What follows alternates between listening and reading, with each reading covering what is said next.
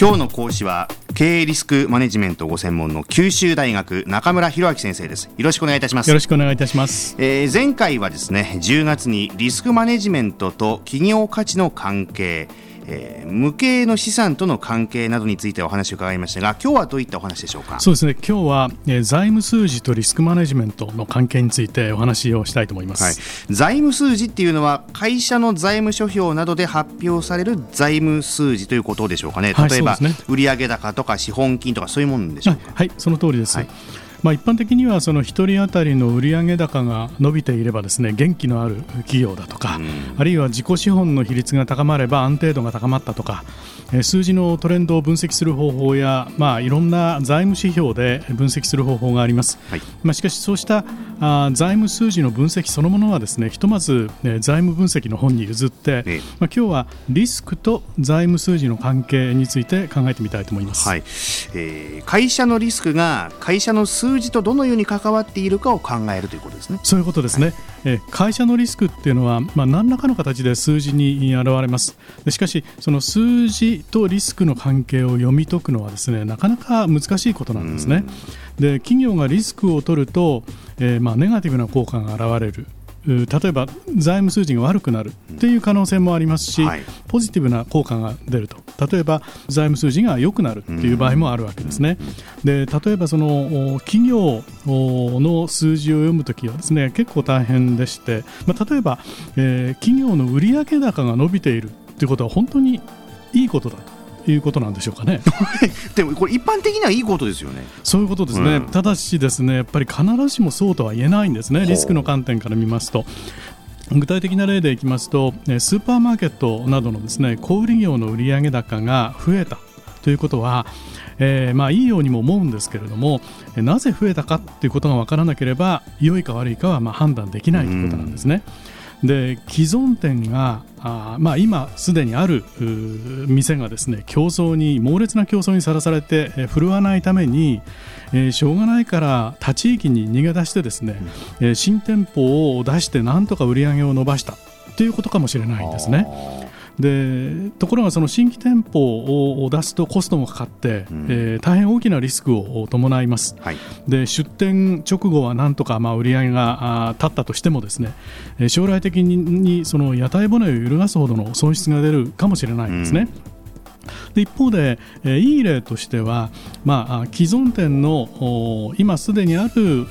店の品揃えの工夫とかあるいはマーケティング戦略が成功してえー、競争相手が撤退したために、えー、自分たちの企業の売り上げが伸びていった。ということであればですねこれはまあ良かった。いい売上高慎重ということになるとですね。まあ同じ売上アップでも良いケースと悪いケースがあるということですね。で、ね、ではその良い悪いっていうのはどのように見極めればいいんでしょうか？はい、えー、ここでですね、えー、経営のリスクというものがまあ登場します。はい、で経営にはリスクという不確実性が伴っているので、えー、今あ、まあ、見ている経営事象にどのようなリスクがあるのかを洞察することによって、えー、数字の意味が分かってくるということなんですね。はい、でつまり売上高を見る場合売上が立つために企業がどのようなリスクを取って経営行動を行っているかについて洞察をすると、うん、えー、そうするといろんな、まあ、ケースが見えてくるということになります。うん、まあ、ちょっとなかなか難しいですね、これ。もう少しこれ具体的な例で示していただけますでしょうか、ね、そうですね、うん、えー、まあ、例えばあ製造業、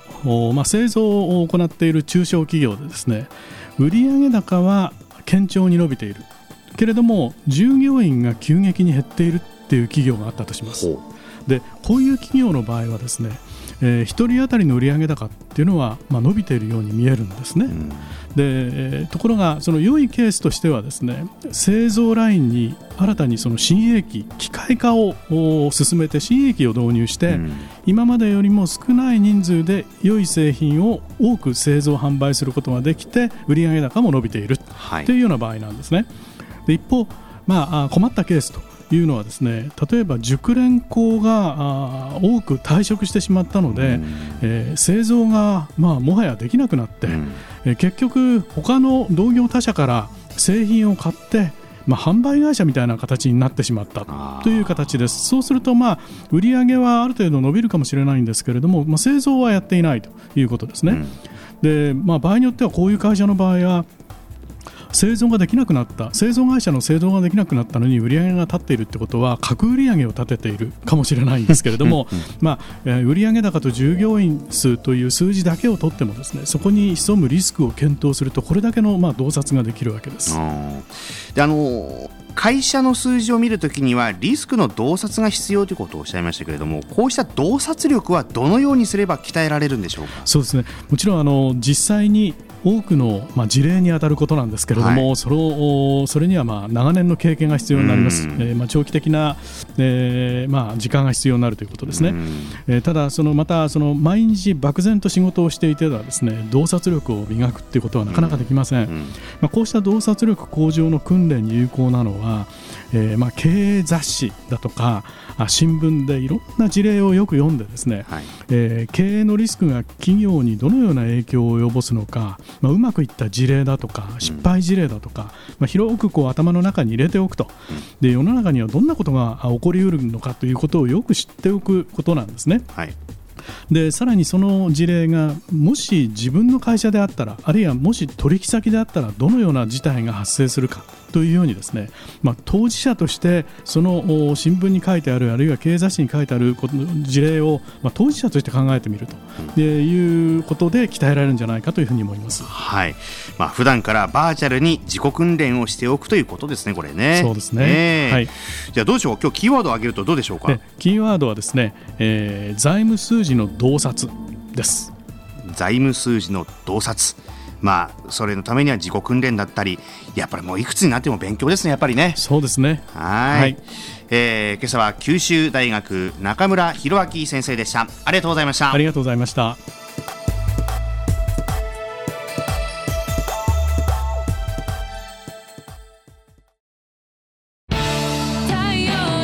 BBIQ は九州で生まれ九州の人たちに光を届けています。九州のお客様が光り輝くように。それが QTnet の変わらない思いです。キラキラつながる「 QTnet」